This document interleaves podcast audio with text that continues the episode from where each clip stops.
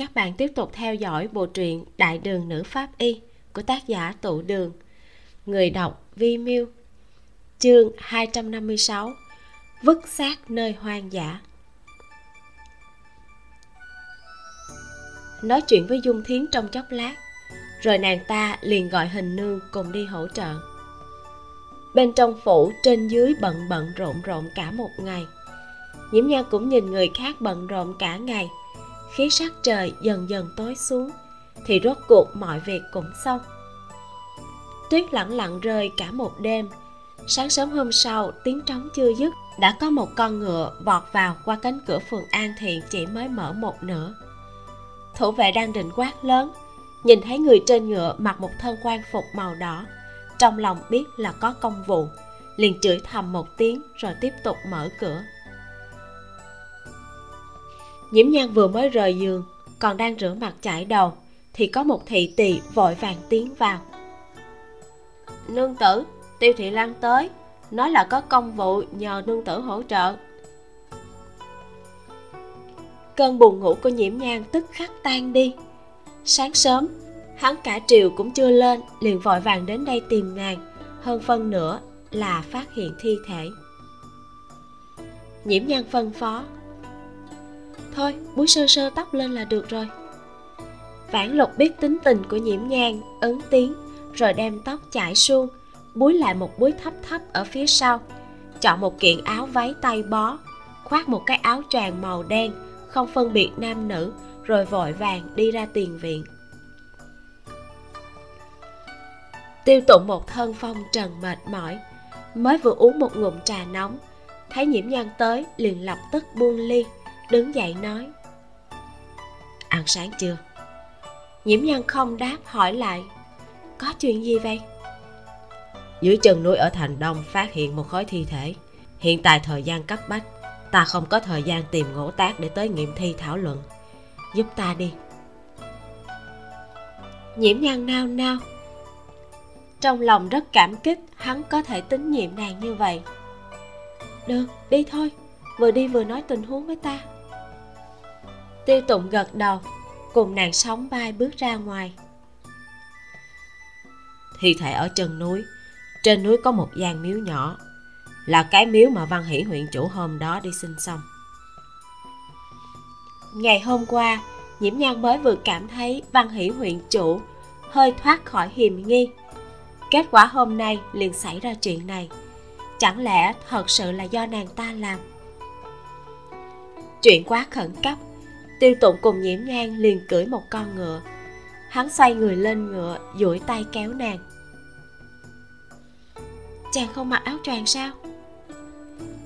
Nhiễm nhan nhìn thấy tiêu tụng chỉ một thân quan phục màu đỏ, nhíu mày, tháo áo choàng trên người của mình xuống đưa cho hắn.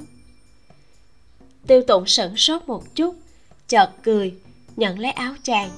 Sau khi phủ lên người, mới kéo nhiễm nhan lên ngựa dùng áo choàng bao lấy nàng.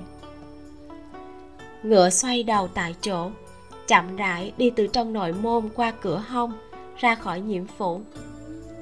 Rồi sau đó, phi nhanh như chớp. Nhiễm nhân tuy là biết cưỡi ngựa, lại chưa từng phóng ngựa đến mức như vậy. Cảm giác quả thực có chút điên cuồng, nhưng nàng làm ổ trong lòng ngực ấm áp rắn chắc cũng khá thoải mái. Tốc độ gió rất lớn nhiễm nhan rút hết đầu vào trong áo choàng. Chót mũi tràn ngập khí vị nam tính trên người của hắn. Không bao lâu sau nhiễm nhan đã cảm thấy tốc độ dần dần chậm lại. Không khỏi kỳ quái hỏi tới rồi ư? Vẫn chưa. Ăn sáng trước đã. Tiêu tụng xoay người xuống ngựa duỗi tay đỡ lấy nàng. Lúc này nhiễm nhan mới thấy rõ cái áo choàng nàng khoác còn ngại quá rộng ở trên người tiêu tụng lại trở thành quá nhỏ. Bộ dáng kia thật sự có chút buồn cười. Vì thế nói áo choàng này của tiêu thị lan không tồi. À, lại mang thù. Tiêu tụng cười nắm tay nàng đi vào trong. Nhiễm nhan đánh giá chung quanh. Bọn họ xuống ngựa bên trong một cái viện. Một bên là chuồng ngựa tiêu tụng dẫn nàng đi xuyên qua một cái hành lang cong cong quẹo quẹo mới nhìn thấy phòng ốc. Gã sai vặt ở cửa cười vui vẻ ra đón. À tiêu thị lan hôm nay tới sớm vậy? Nhiễm nhan nghe ý tứ có vẻ như tiêu tụng thường xuyên tới nơi này dùng đồ ăn sáng.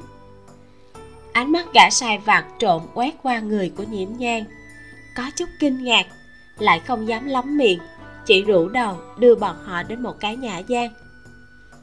Tiêu tụng giải thích khi ta nghỉ tắm gội bình thường đều ở chỗ này ăn cơm. Hôm nay cũng là ngày nghỉ tắm gội. Nhã gian không lớn trang trí cũng rất đơn giản.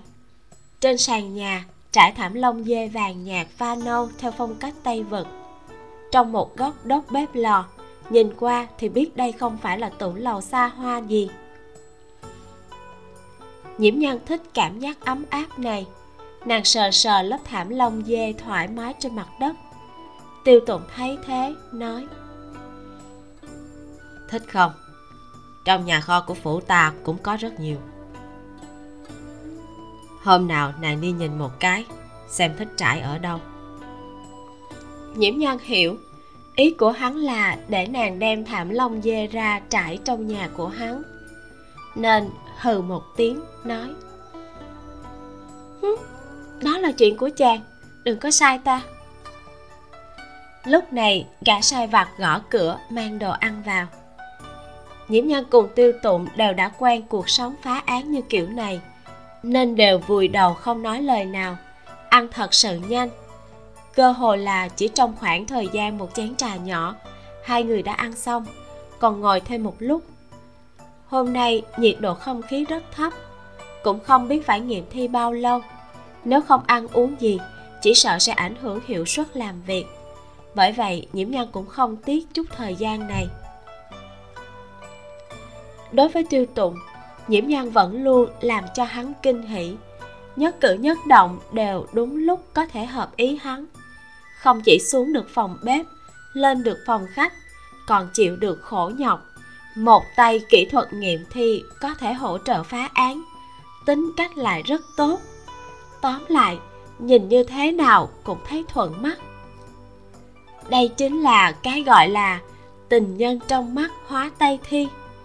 Nhiễm nhân luôn luôn bị cho là có tính cách cùng với lối sống cửu cấp thương tàn. Ở trong mắt tiêu tụng thì lại thành cái gì cũng tốt. Sau khi ăn uống xong tiêu bớt một chút, hai người lập tức chạy đến thành đông. Tiêu tụng lần này một đi, một về, cũng chỉ dùng non nửa canh giờ. Ở trên nền tuyết trong núi hoang đã sớm có phủ binh dựng lều bên trên thi thể. Xử lý tốt công tác bước đầu. Có hai đội chính mặc giáp sắt ra đón. Tiêu tụng vẫn ngồi trên ngựa hạ mệnh lệnh. Đi tìm vật chứng hết đi chung quanh phủ binh đồng thanh đáp. Dạ. Chờ mọi người tản đi chỉ còn lại có 5 người trông coi. Tiêu tụng mới thả nhiễm nhang xuống ngựa nhàn nhạt giới thiệu nàng với mấy người mặc khôi giáp kia. Vị hôn thê của tiêu mổ năm người rùng mình đều nghe ra ý tứ trong những lời này của hắn. Tiêu tụng không phải đang khoe khoang hay tuyên bố quyền chiếm hữu gì? Mà là biểu lộ một thái độ. Đây là vị hôn thê của hắn. Nếu chuyện hôm nay bị tiết lộ ra ngoài, tạo thành lời đồn bất lợi, thì tự gánh lấy hậu quả. Mấy người này đương nhiên sẽ không vô duyên vô cớ đi đắc tội tôn sát thần này. Đem kinh nghi đang tràn ngập ở trong lòng đè ép xuống. Chắp tay, đơn giản nói vài lời chúc mừng xem như là một loại bảo đảm không nói ra, rồi bắt đầu tập trung vào công việc.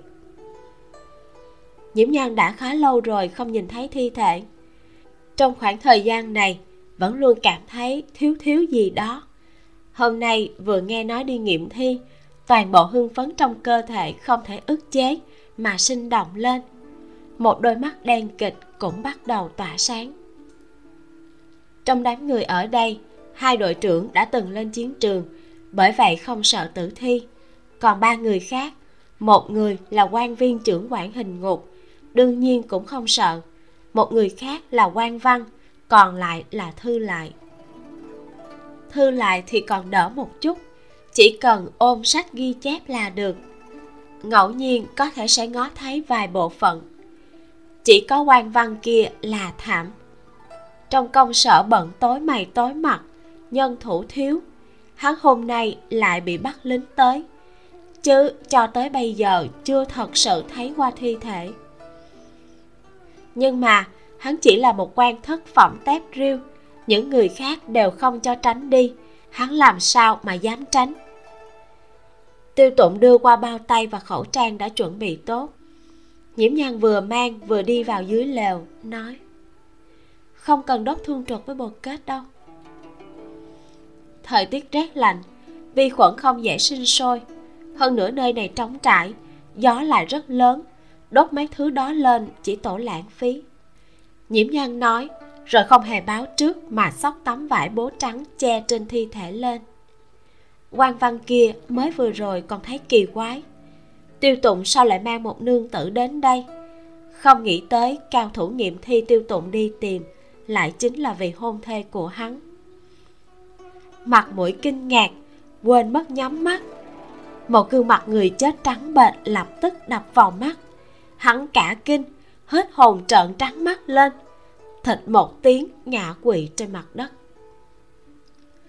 Chương 257 tiểu quan nhiễm nhan xem xét mạch đập của quan viên kia, thấy không có gì đáng ngại, nên cũng không quản hắn nữa, tiếp tục kiểm tra thi thể đập vào mắt là một khối nam thi. Tuy sắc mặt đã trắng bệch phát xanh, nhưng từ ngũ quan có thể lờ mờ nhận ra đây là một nam nhân tuấn tiếu.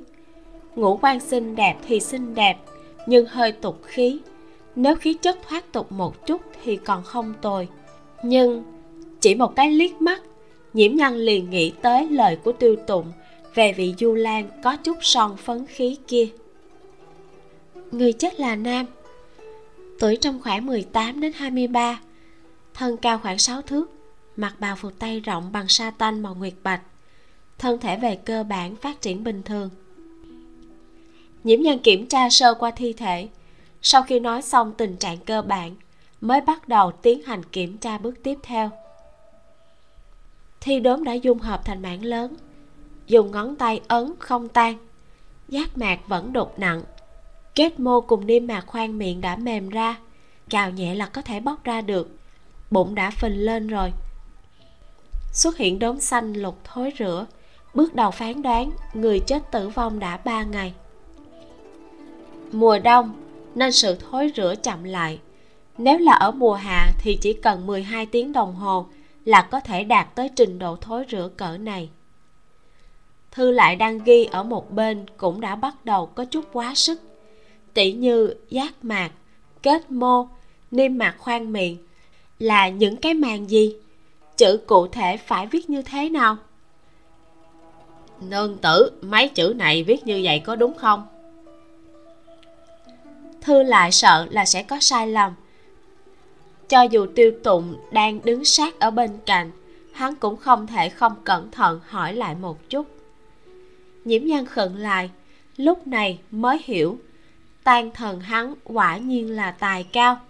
Một chữ cũng chưa từng hỏi qua, thế nhưng có thể viết hết xuống đầy đủ. Mà thư lại ở mấy địa phương thì hiển nhiên không cẩn trọng như làm quan ngay dưới chân thiên tử. Cho nên, chuyện ghi chép trong mấy lần nghiệm thi trước của nàng thập phần thuận lợi. Hiện trường một mảnh lặng im.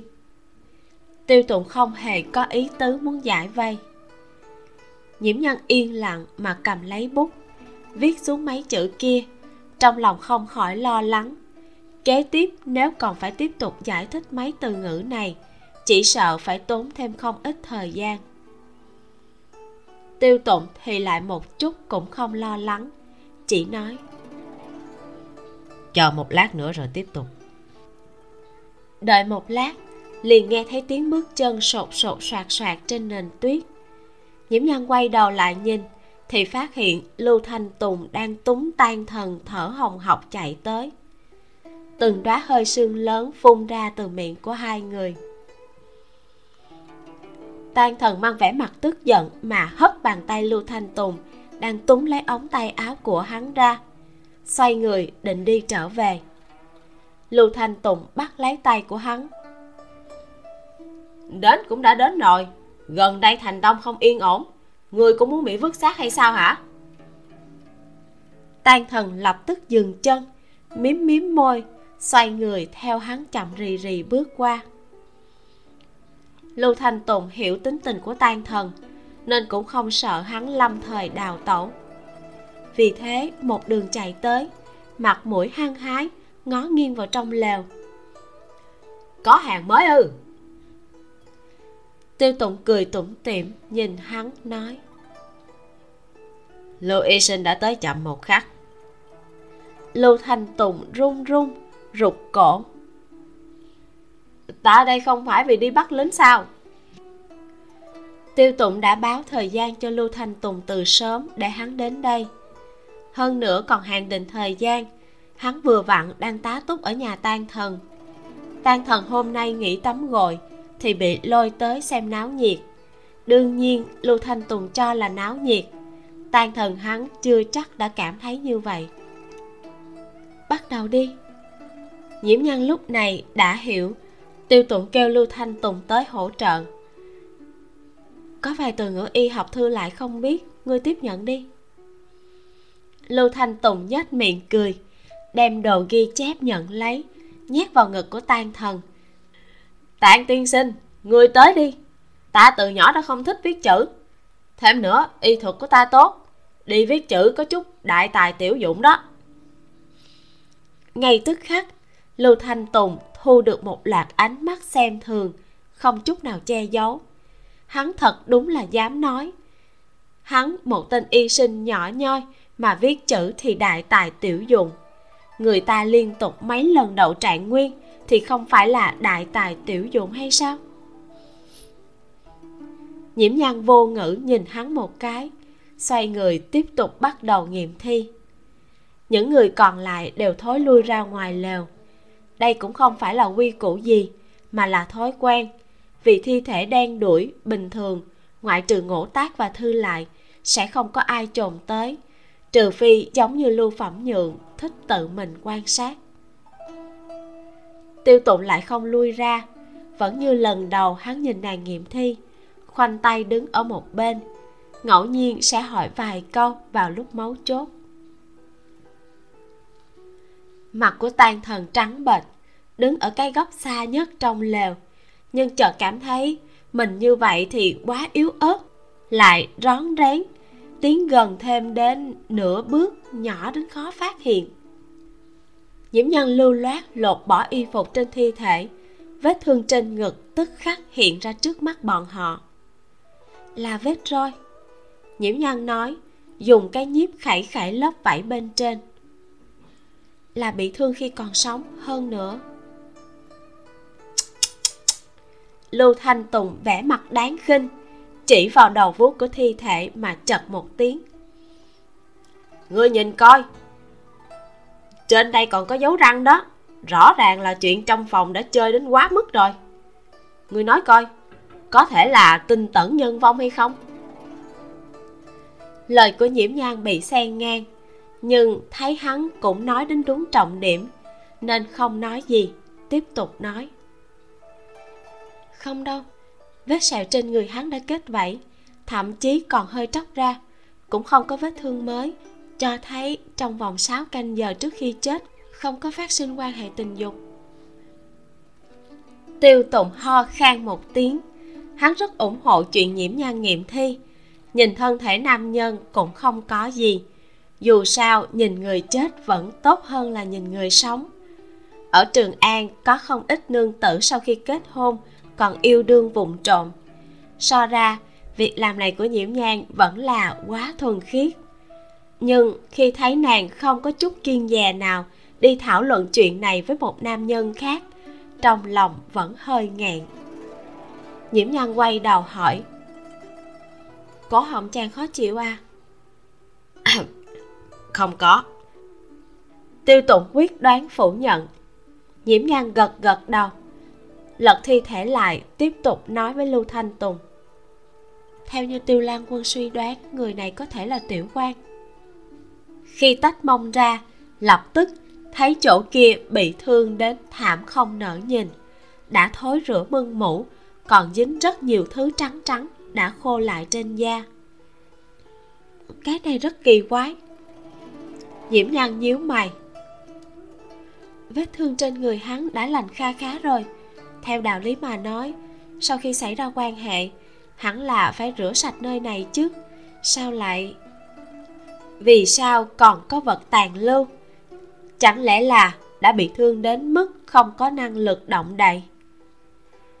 Nhiễm nhân hỏi tiêu tùng. Có thể giải phẫu không? Thi thể vô chủ bị vứt động thủ đi. Tiêu tùng không chút do dự. Không chỉ bởi vì thân phận người này không rõ không có người nhận lãnh tiêu tụng mới quyết đoán như thế mà còn là thời hạn phá án đã sắp tới bất luận một chút manh mối gì cũng không thể bỏ sót. Thùng dụng cụ trong lều chính là bộ dao mà tiêu tụng đã chuẩn bị cho nhiễm nhang kia. Chỉ là bọn họ không ai ngờ tới, nhanh như vậy đã phải dùng tới. Vừa nghe lời này tan thần mới vừa rồi dịch được non nửa bước kia, lại nhanh chóng lui trở về. Tiêu tụng giúp nhiễm nhang mang khẩu trang lên, những người còn lại cũng mang vào tan thần như có được chí bảo. Cảm thấy thêm một tầng ngăn cách. Hắn liền thêm một chút an toàn. Người bên ngoài lều cũng loáng thoáng nghe thấy. Mỗi người đều cảm thấy kinh nghi bất định, nhưng cũng đều cứng rắn nén xuống. Vụ án này nếu phá không được, ai cũng chạy không khỏi trách nhiệm. Đừng nói hiện tại phải giải phẫu thi thể. Dù có đem thi thể này băm thành thịt vụn, bọn họ cũng phải làm theo kinh ngạc chỉ là thấy một nữ tử lại tới giải phẫu. Hay là lưu thanh tùng mới là người cầm đao? Vài người đều mang tâm tư giống nhau, quay đầu lại nhìn vào trong lều. Tình huống bên trong lại bị tiêu tụng cùng tan thần trắng bớt, nhìn không ra. Chương 258 A Phù Dung. Hơi nhích qua một chút Bọn họ liền có thể thấy hết ở trong lều. Nhiễm nhân đang đeo khẩu trang, Lại cúi đầu. Cơ bản thấy không rõ biểu tình, Nhưng mặc dù cách xa như vậy, Cũng có thể cảm giác được động tác thành thạo kia. Trong lòng hai võ quan mặc khôi giáp thấy vạn phần tò mò. Bọn họ khi còn ở trên chiến trường, đoạn chi đất xương gì cũng đã từng thấy qua, nên cũng không nhìn, trong lòng muốn nhìn liền liếc nhìn nhau một cái rồi cùng nhau bước tới. Nhiễm nhân vừa mới mổ bụng ra, mục tiêu đầu tiên nàng nhắm vào là phần dạ dày. Nếu may mắn, thứ trong dạ dày sẽ nói cho nàng trong vòng hai canh giờ trước khi người này chết đã đi đâu. Mấy ngày gần đây trời rét lạnh, nếu trong dạ dày có thứ gì đó cũng sẽ không hư thối. Xác ướp nữ ngàn năm tuổi tân truy phu nhân khi giải phẫu phần dạ dày còn phát hiện được 138 hạt dưa hầu như còn nguyên vẹn, nhìn qua còn rất tươi tắn mà trình độ thối rữa của thi thể này vẫn còn coi là lạc quan chú thích tân truy phu nhân một xác ướp nữ có hơn 2.000 năm tuổi được khai quật tại Hồ Nam. Đây là một trong những xác ướp nổi tiếng vì khá nguyên vẹn. Dạ dày được bóc tách ra khỏi thi thể một cách hoàn chỉnh, được đặt trên một khay trúc đã được chuẩn bị sẵn trước đó. Khi hai võ quan kia bước lại, liền thấy ngay một màn này, tức khắc kinh ngạc đến há miệng.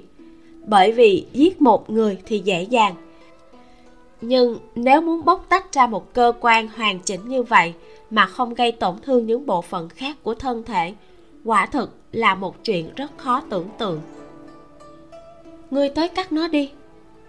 Nhiễm nhan nói với lưu thanh tùng. Nàng nhìn phần dạ dày căn phòng. Tâm cảm thấy nhất định có thể tìm được vài manh mối từ trong đó. Lưu thanh tùng gật đầu, chọn một lưỡi dao hợp tay, rồi nhẹ nhàng cắt mở phần dạ dày ra. Hắn xuống tay rất nhanh, chỉ một thoáng, một mùi tanh tưởi nháy mắt tràn ngập trong không khí. Lưu thanh tùng cắt một lớp khẩu trang vậy mà cũng bị huân đến mấy lần muốn nôn. Sắc mặt tan thần đã trắng bệch, cơ hồ mất sạch ý thức. Cả người vốn rất nhẫn nại là tiêu tụng cũng không khỏi nhíu mày. Chỉ có nhiễm nhang vẫn tỉnh bơ tiếp tục bóc tách lần lượt các phần nội tạng khác của thân thể ra. Làm như vậy có thể giữ cho thi thể sạch sẽ.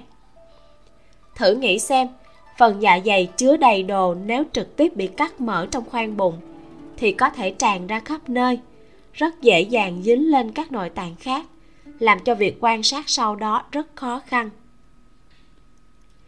Nếu là ở đời sau, mấy nội tạng này thường sẽ được thả riêng lẻ vào bình chứa đầy phột môn tản ra mùi nước thuốc trộn lẫn mùi thịt. Lưu thanh tùng rất lâu vẫn không dám nhìn thứ trong dạ dày hắn đối với nghề pháp y bốc cháy lên một trái tim nhiệt huyết. Nhưng dù gì cũng không có kinh nghiệm rót axit cho chuột bạch để làm thí nghiệm từ thời đại học. Tuy không cảm thấy khủng bố, nhưng là người bình thường thì đều sẽ cảm thấy ghê tởm. Phổi sung huyết sưng phù, cơ tim bị đứt. Nhiễm nhân cẩn thận đặt phần phổi lên khay trút sạch mới nói. Mọi người có phát hiện không? Thứ trong dạ dày có một mùi rất đặc biệt. Ờ. tiếng nôn mửa của tan thần là câu trả lời duy nhất. Lưu thanh tùng nín nhịn một lúc lâu sau mới nói có mùi thối đặc biệt thối.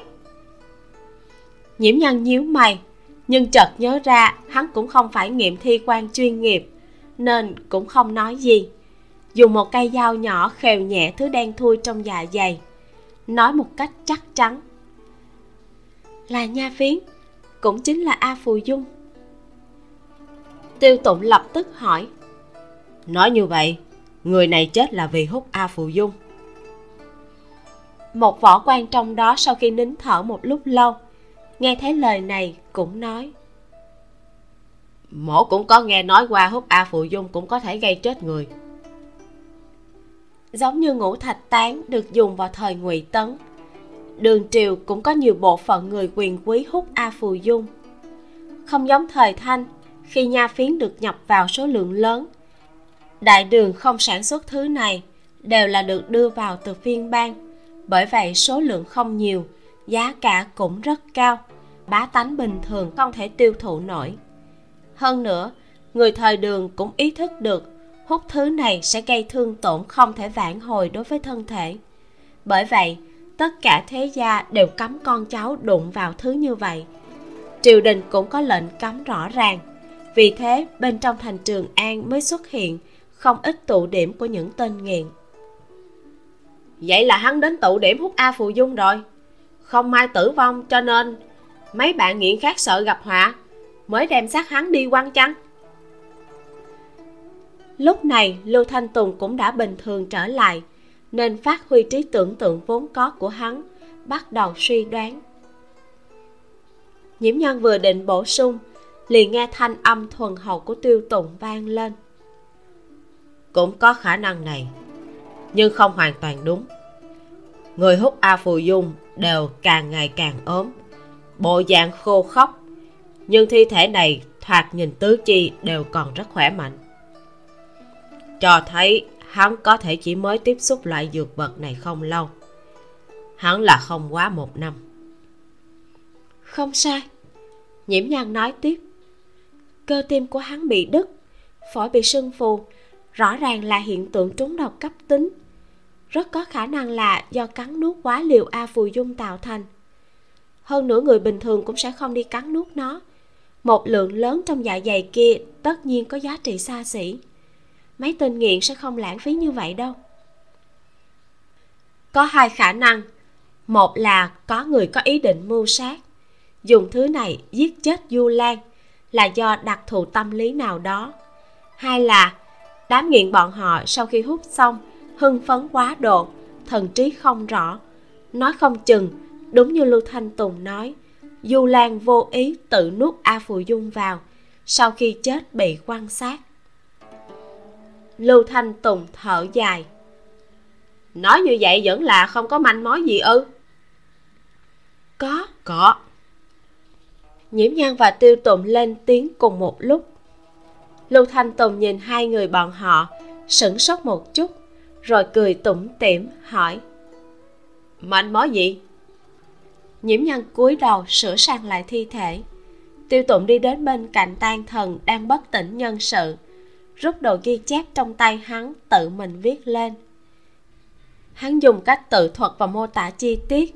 Không có danh từ chuyên nghiệp gì để cho người bình thường đều có thể xem hiểu. Vậy cuối cùng là manh mối gì? Nhiệt huyết bát quái đang hừng hực thiêu đốt.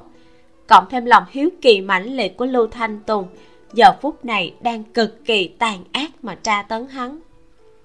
Tán tùy viễn! Ngươi có biết không? Hả? Lưu thanh tùng dùng sức mà lay lay tan thần đang lơ mơ. Thu dọn xong hết thảy, nhiễm nhân quay đầu, nói, nếu có yêu cầu gì thì có thể tiến hành giải phẫu lần thứ hai. Trước mắt, nguyên nhân chết được phán đoán là cắn nuốt quá liều a phù dung, gây trúng độc cấp tính mà chết. Bề ngoài bộ phận ngực bụng đều đã tiến hành kiểm tra kỹ càng tỉ mỉ. Nhưng dù sao, vẫn còn phần đầu, tứ chi, phần cổ.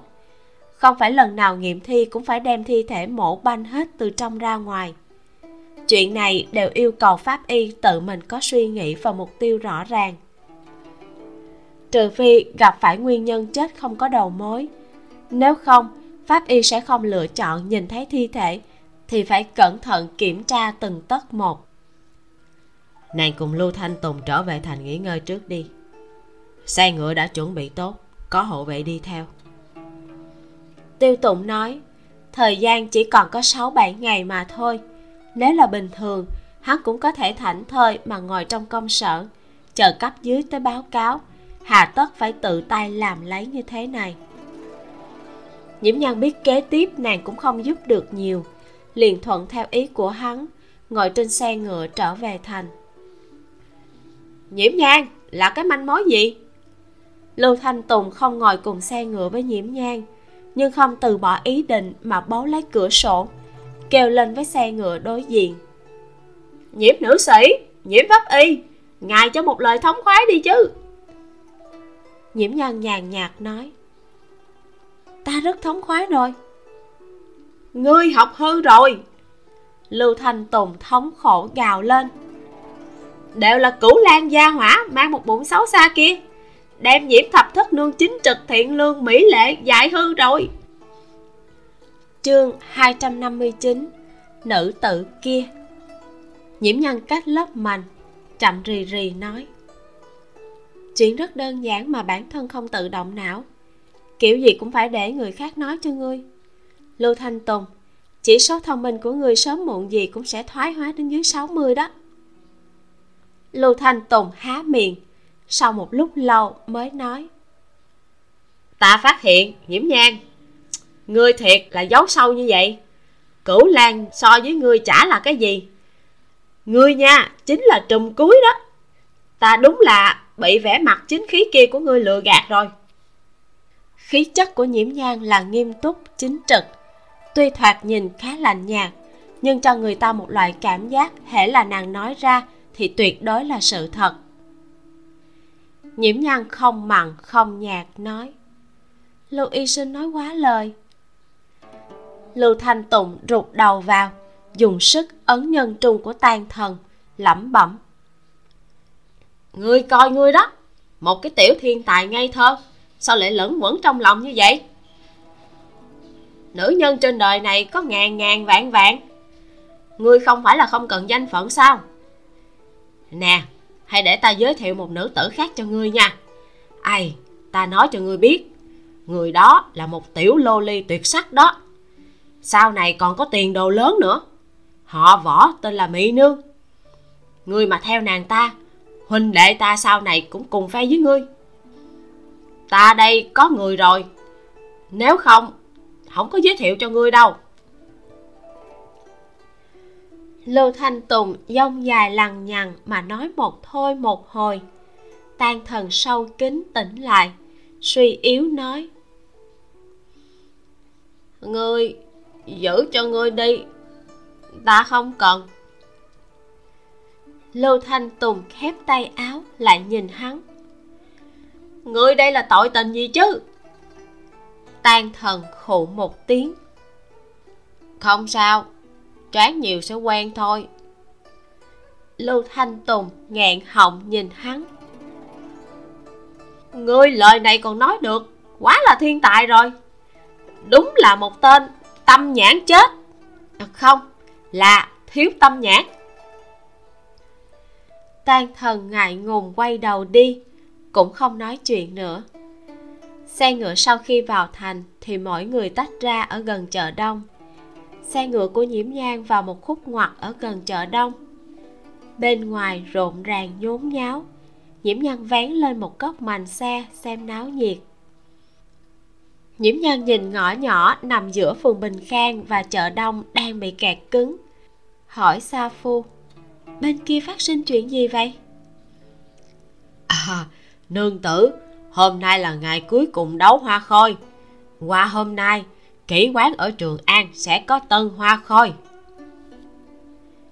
Hoa khôi của toàn trường an sẽ là mỹ nhân như thế nào đây?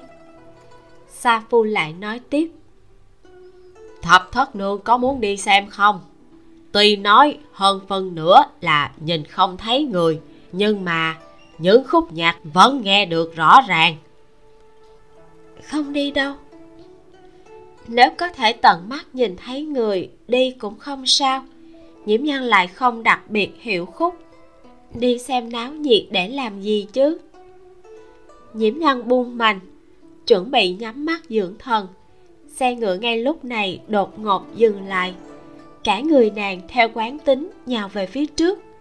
Cũng may nàng chụp được màn xe, mới khỏi bị ngã đến chật vật sa phu vội vàng dừng cương ngựa, quay đầu hỏi. Thập thất nương nương tử không bị ngã chứ? Nhiễm nhan ngồi dậy, hỏi. Không sao sao lại như vậy? Nương tử không có chuyện gì là tốt rồi. Là một phụ nhân, quần áo tả tơi, bỗng nhiên lao ra khỏi ngõ. Té nhào ở giữa đường. Chúng ta đi vòng qua là được sa phu kia nói rồi bắt đầu dục ngựa quay đầu. Người nọ không sao chứ? À không có chuyện gì. Nàng ta đang ngồi ở giữa đường. Chắc là nghĩ một chút là được. Cũng đâu phải chúng ta đụng phải nàng ta. Nếu không đụng phải người cũng không ảnh hưởng tới mạng người. Nhiễm nhan cũng không muốn xen vào việc của người khác liền nói đi thôi sa phu ứng tiếng. Nhiễm nhan nói vậy, nhưng vẫn vén mành lên nhìn thoáng qua bên ngoài. Chỉ thấy một người mặc áo vải thô, tóc rối tung, ngồi bệt ở giữa đường. Từ hình dáng có thể nhận ra là một nữ tử. Khi nhiễm nhan nhìn qua, vừa lúc nàng ta ngẩng đầu, một đôi mắt sáng rực như mang ánh đao bóng kiếm, ẩn sau lớp tóc đen, như một con giả thú đang phòng bị xe ngựa bắt đầu chạy. Nhiễm nhan nhìn chằm chằm đôi mắt của nàng ta, mà nữ tử kia cũng gắt gao nhìn nàng. Chỉ có sống trong hoàn cảnh như ở giữa một bầy sói thì mới có thể có được một đôi mắt như vậy. Nhiễm nhân không khỏi nói, dừng xe. Nàng cảm thấy rất hứng thú với nữ tử này. Sa phu đưa xe ngựa qua bên đường dừng lại nhiễm nhân nhanh chóng nhảy xuống xe ngựa, bước nhanh về phía nàng kia. Nữ tử kia đang nhìn chằm chằm vào nhiễm nhang. Thấy nàng đến gần, lập tức nhảy dựng lên như một con thỏ, nhấc chân chạy vào trong ngõ nhỏ. Nhiễm nhân biết ở gần đó có ám vệ của tiêu tụng phái tới. Lập tức dương giọng nói, bắt lấy nàng ta. Người chung quanh quay đầu nhìn thoáng qua rồi quay lại tiếp tục làm chuyện của mình. Chuyện có khất cái va chạm quý nhân trên phố, bị túng lại giáo huấn một trận cũng không phải là chuyện gì mới mẻ, mà cũng không có gì thú vị. Nếu là bà nương nhà ai đi bắt giang thì còn có giá trị để bu lại xem. Nghe mệnh lệnh của nhiễm nhang có hai bóng người nhanh chóng đuổi vào ngõ nhỏ, hướng nương tử kia bỏ chạy. Nhiễm nhang cũng đuổi theo sau đây là một góc của phường bình khang, không giống với trên phố náo nhiệt. Trên đường ở đây, hầu như không có mấy người đi đường, mà nàng kia lại muốn trốn vào trong hẻm nhỏ. Lúc nhiễm nhan đuổi kịp bọn họ, hai ám vệ đang chặn đường nàng ta trong một cái hẻm cục trong con ngươi của nữ tử này che kín tơ máu, hung tợn, nhìn chằm chằm nhiễm nhan. Bởi vì chạy trốn kịch liệt đầu tóc của nàng ta bị tản ra. Nhiễm nhân kinh ngạc, nhìn chằm chằm gương mặt kia. Giống nàng đến năm sáu phần. Trong phút chốc, cả người nhiễm nhang như bị kích động. Không có khả năng trùng hợp đúng lúc này, lại gặp người giống văn hỷ huyện chủ đến như vậy chứ. Nếu người này đúng là văn hỷ huyện chủ, vậy cái bộ dạng đang nhìn nàng một cách hoàn toàn xa lạ kia lại mang một vẻ hung ác như vậy. Khả năng lớn nhất là có nhân cách phân liệt. Lúc trước, phỏng đoán chỉ là căn cứ vào vụ án mà tưởng tượng theo chiều hướng. Giờ có thể tiến thêm một bước chứng thực suy đoán của nhiễm nhan. Nàng cực kỳ hưng phấn, không khỏi dặn dò ám về bắt sống nàng ta. Ám vệ nghe xong mệnh lệnh, sau khi hai bên dằn co được 5 giây, tìm đúng thời điểm áp sát như một con chim ưng. Trả một cái đã tóm được cánh tay của nữ tử kia. Nữ tử ngay lập tức như bị kích thích, bắt đầu dãy dụa điên cuồng, quay đầu lại cắn mạnh lên cánh tay của ám vệ kia. Cú ngoạm kia mang theo thú tính, như đang xé xác động vật khác.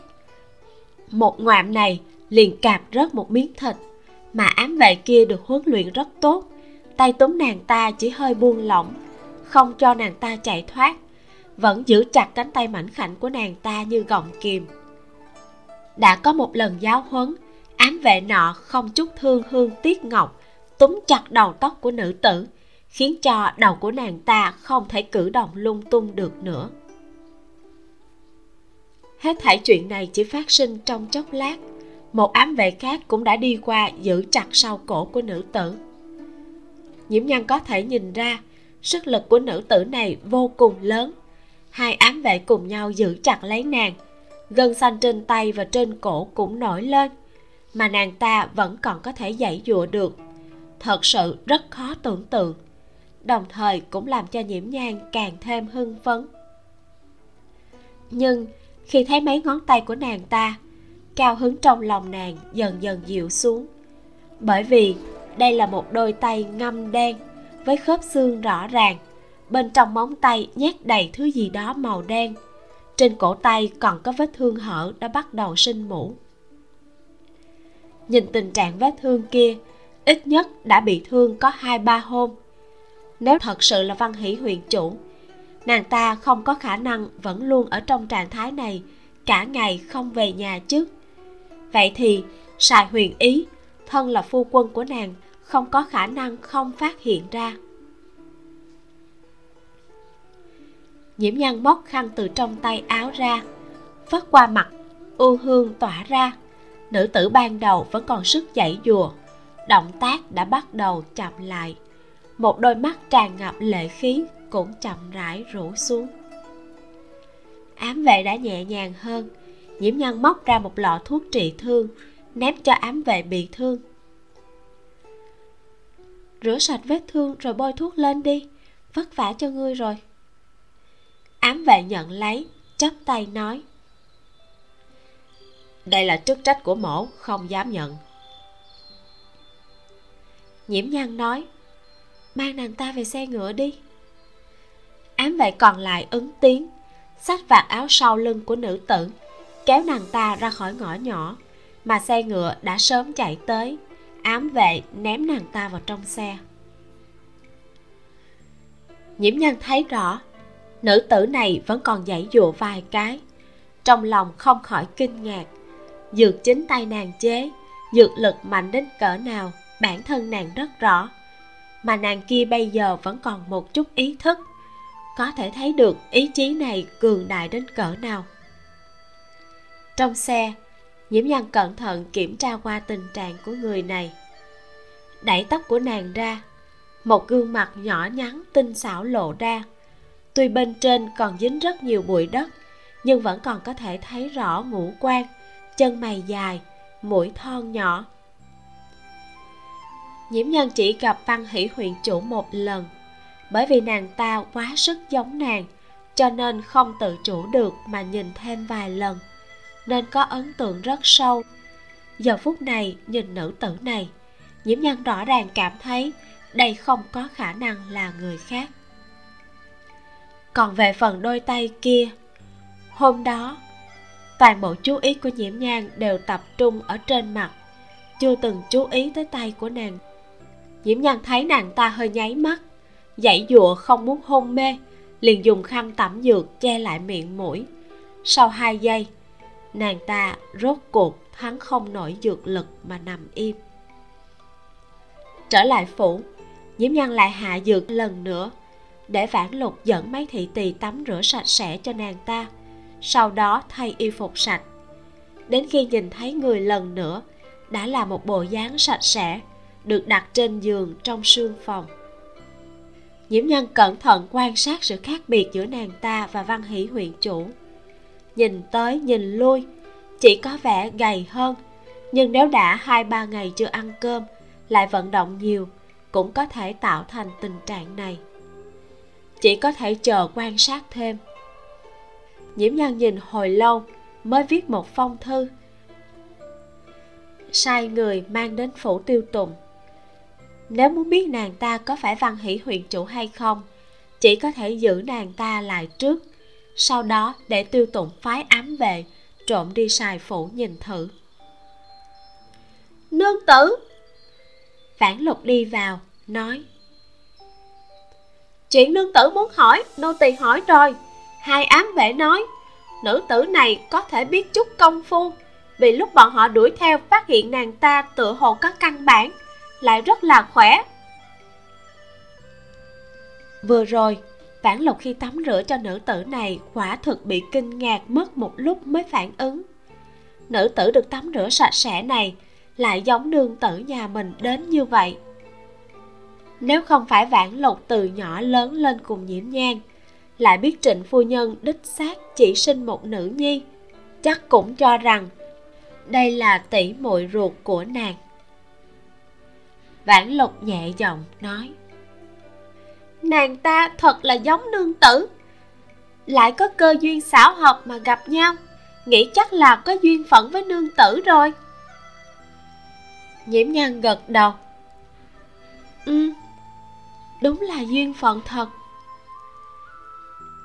Nhiễm nhân cho rằng, người này chắc chắn là văn hỷ huyện chủ. Khuôn mặt này của mình không được coi là đại chúng. Sao có thể tùy tiện gặp một người có thể giống mình đến như vậy? Nhiễm nhân nói, tính tình của nàng ta rất hung dữ. Trói nàng ta lại đi. Phòng khi nàng ta tỉnh lại lại làm người khác bị thương. Vãn lục cũng nghe nói một ám về vì bắt giữ nàng ta mà trên cánh tay bị cắn rớt một miếng thịt. Nên cũng không dám chậm trễ, tự mình lấy dây thừng trói nghiến người lại ở trên giường.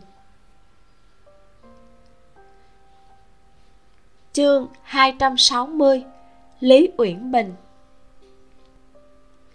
Đến cuối ngày, Tiêu tụng bên kia gửi thư, Hắn đã tự mình đi xài phủ xác nhận. Văn hỷ huyện chủ đúng là không có ở trong phủ.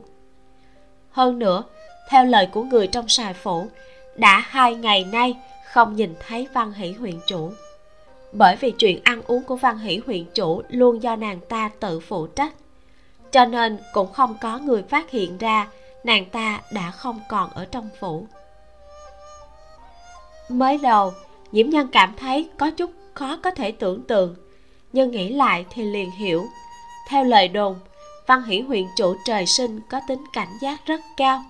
Thích ở một chỗ, bên trong phủ có vài phó tỳ, thậm chí còn chưa bao giờ từng gặp nàng ta. Một nữ tử thời thời khắc khắc đều phòng bị như vậy, tự mình lo chuyện ăn uống cho mình cũng là điều dễ hiểu.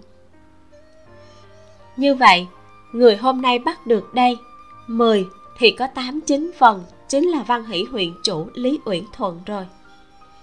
Nhiễm nhân rất kích động, lại đến sương phòng lần nữa. Vừa bước vào phòng, tâm tình kích động của nhiễm nhan hoàn toàn chuyển thành kinh ngạc. Một màn trước mắt làm nàng sợ ngay người. Lý uyển thuận vậy mà đã tỉnh lại, hơn nữa còn đang dùng răng cắn xé dây thần trên tay. Không biết là lợi bị đổ máu hay là môi, đầu lưỡi bị cào rách mà miệng đầy máu tươi, đầu tóc được chải gọn gàng, lại bị làm cho rối bù. Nàng ta nghe thấy tiếng bước chân, ngẩng phát lên, nhìn chằm chằm nhiễm nhang đầy vẻ đề phòng. Ánh mắt hung ác của lý uyển thuận làm nhiễm nhang phục hồi lại tinh thần. Nàng chậm rãi đi đến đứng ở nơi có thể đối diện với lý uyển thuận. Vì sợ tạo áp lực cho lý uyển thuận, nên không tới gần nhiễm nhan nhẹ nhàng hỏi. Ngươi tên là gì? U nương. Ánh mắt nàng ta thoáng nhu hòa trong chớp mắt nhưng ngay lập tức lại bắt đầu phòng bị. Uông nương là tiểu tử của lý uyển thuận. Nhiễm nhan nghe nàng ta nói ra một câu nghi vấn lại có phản ứng như vậy trong lòng bắt đầu suy xét nàng ta đây là thấy mình nhìn rất giống lý uyển thuận, cho nên nhất thời nhận sai người. Vì thế nhẹ giọng hỏi lại một lần. Ta nên xưng hô với ngươi như thế nào? Trong lòng nhiễm nhang đã nắm chắc, lý uyển thuận đúng là bị tâm thần phân liệt. Đây rất có khả năng chính là nhân cách thứ hai của nàng ta. Chỉ là căn cứ vào quan sát hiện giờ nhiễm nhân có chút lo lắng. Nhân cách thứ hai này giống như không có trí tuệ của người bình thường. Cứ như một con giả thú, mặc kệ dò hỏi ra sao, nàng ta chỉ có đề phòng, không nói một câu, cũng không có biểu tình thay đổi gì của con người. Nếu mềm không được, cũng chỉ có thể cứng rắn. Nhiễm nhân rút từ trong tóc ra một cây ngân châm, đi đến trước giường. Ngươi không nói. Vậy ngươi có hiểu hay không? Nếu ta dùng cây ngân châm này cắm vào huyệt thái dương của ngươi ngươi sẽ chết. Chết đó, ngươi hiểu không? Nhiễm nhân để cây ngân châm ngay huyệt thái dương của nàng ta, hơi dùng sức đâm thủng làn da.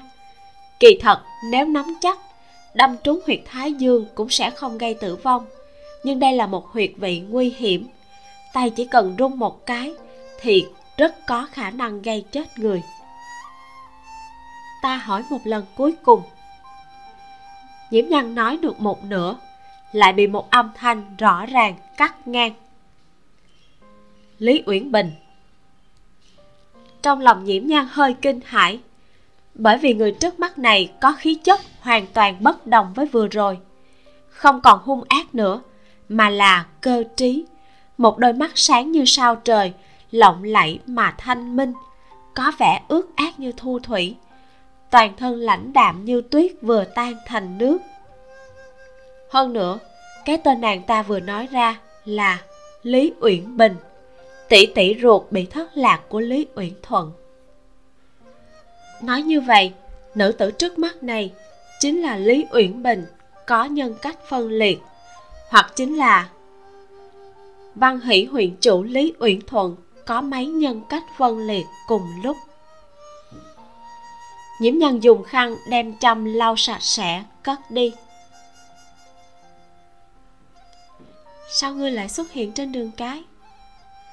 Lý uyển bình cong khóe môi. Ta là người không có nhà để về. Ở trên phố kiếm ăn thì rất kỳ quái ư. Có thể nói chuyện là tốt nhiễm nhan tình nguyện đối mặt với một nữ tử thông minh như vậy, còn hơn là một nhân cách thú tính như vừa rồi. Tức khắc, tâm tình nhiễm nhan cũng hòa hoãn xuống, chậm rì rì, nói,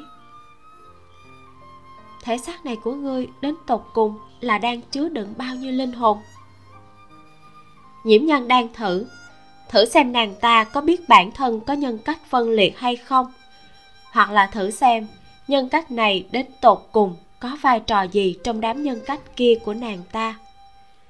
Sắc mặt lý uyển bình hơi đổi, rồi sảng khoái thừa nhận. Chưa từng có ai phát hiện ra bí mật này. Không nghĩ tới ngươi thế nhân chỉ liếc mắt một cái liền nhìn ra. Ngươi nhận biết được ta sao? Hoặc là đã từng gặp ta sao? Nhiễm nhang cố nén hương phấn trong lòng thanh âm vững vàng hỏi. Lý uyển bình đánh giá nhiễm nhang một chút, trầm mặt một lát, đột nhiên cười ha hả. Mắt nàng ta như có sóng nước gợn lên, sắc mặt lại đột nhiên nghiêm túc, lạnh lùng thốt lên. Ta không biết ngươi muốn thử cái gì, nhưng là nếu như ngươi hiểu chúng ta đều cùng ở trong một thể xác, thì tốt nhất nên thả ta ra uyển thuận không phải là một huyện chủ bị người quên lãng. Ít nhất, lý thế dân tuyệt đối sẽ không quên. Nhiễm nhan tâm than, quả nhiên là một nhân cách rất thông minh. Nhưng mà, những lời này của ngươi đã nói cho ta thứ ta muốn biết. Ngươi cũng không cần uy hiếp ta. Nếu ta đã dám mang ngươi về, thì chứng tỏ cho dù lúc này ta có đem người đi phanh thay. Cũng không có ai phát hiện. Ta dám đánh cuộc. Các ngươi có dám đánh cuộc không? Đây là trận giao phong giữa hai nữ nhân trí tuệ và quyết đoán. Mà hiển nhiên là, nhiễm nhân đang nắm giữ quyền chủ động, thắng một bậc. Trên mặt nàng lẳng lặng tràn ra một nụ cười. Lý uyển bình, ta có đủ thời gian hy vọng ngươi cũng có. Nói cho ta biết ngươi là ai. Lý uyển bình không chút hoảng loạn, chỉ dùng ngữ điệu bình tĩnh nói chuyện. Nhiễm nhan rũ mắt, sau hai giây mới nói. Mẫu thân của ta cùng với lệnh từ là đường tỷ muội ở bổn gia, nhưng mà đã sớm không liên hệ nữa, coi như là người lạ đi còn vì sao ta lại làm khó dễ ngươi? Nếu ngươi đã từng gặp ta, thì nghĩ cũng sẽ biết. Nếu chưa từng thấy qua, không ngại hỏi văn hỷ huyện chủ một chút. Không cần hỏi, bởi vì người lúc ấy gặp ngươi chứ là ta. Lý uyển bình nhàn nhạt nói. Nhiễm nhan hiểu rõ, gật gật đầu. Bởi vì ngày hôm ấy nàng xác định là không hề nhìn ra bộ dáng khiếp nhược như trong truyền thuyết của văn hỷ huyện chủ. Nói xong hết thảy, trong lòng nhiễm nhan hơi hối hận.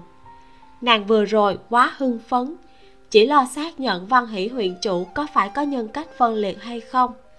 Lại quên mất, nếu nhân cách lý uyển bình này, một khi xác nhận mình đối với nàng ta không có uy hiếp gì, nên không xuất hiện nữa thì nên làm sao bây giờ?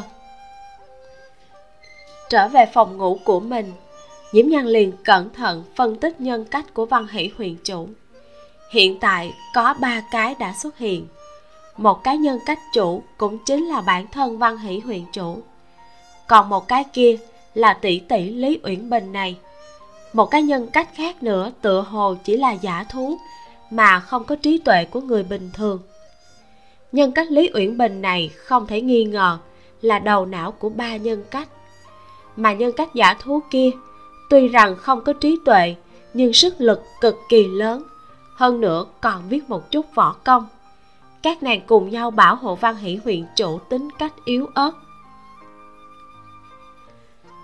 Truyền thuyết văn hỷ huyện chủ là một tài nữ, có khả năng xem qua là nhớ. Nếu nói như vậy có phân liệt ra thành lý uyển bình, cùng với một nhân cách khác cũng không có gì kỳ quái. Đầu óc ám thị, cường đại đến vượt khỏi tưởng tượng của người bình thường. Khi một người tin tưởng không chút nghi ngờ đối với thứ mình tạo ra, có đôi khi sẽ thật sự thay đổi hoàn toàn sức lực cùng với tính cách của một người. Chỉ là không biết ngoại trừ hai nhân cách kia ra còn có nhân cách phân liệt nào khác hay không? Kết thúc phần 63 cảm ơn các bạn đã lắng nghe. Mình là Vi Miu. Xin chào và hẹn gặp lại.